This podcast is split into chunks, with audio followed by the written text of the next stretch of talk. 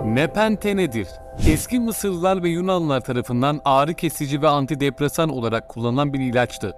Bu ilacı içince geçmişte yaşadıklarınızı unutturduğuna dair bir efsane var. Anlamı üzüntüyü gideren şey. Ancak zamanla ortadan kayboldu. Afyon, pelin ve kenevir bitkisi olabileceği düşünülüyor.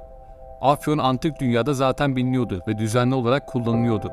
Aynı ilaç için rastgele yeni bir isim oluşmaları pek mantıklı değil. Bazı tarihçiler ilacın hiçbir zaman var olmadığını söylese de antik Yunan kayıtlarında ve Homeros'un destanında bu ilaca atıfta bulunuyor.